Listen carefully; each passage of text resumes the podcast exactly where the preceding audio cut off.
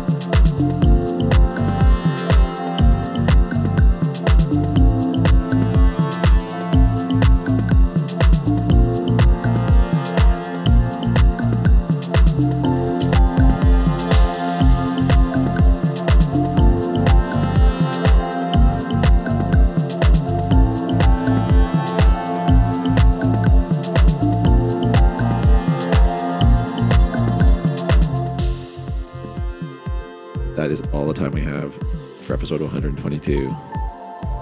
Thank you for sticking around after five months off. And remember to love everybody, respect everybody. I just want to be with you right now. I'll see you on the dance floor.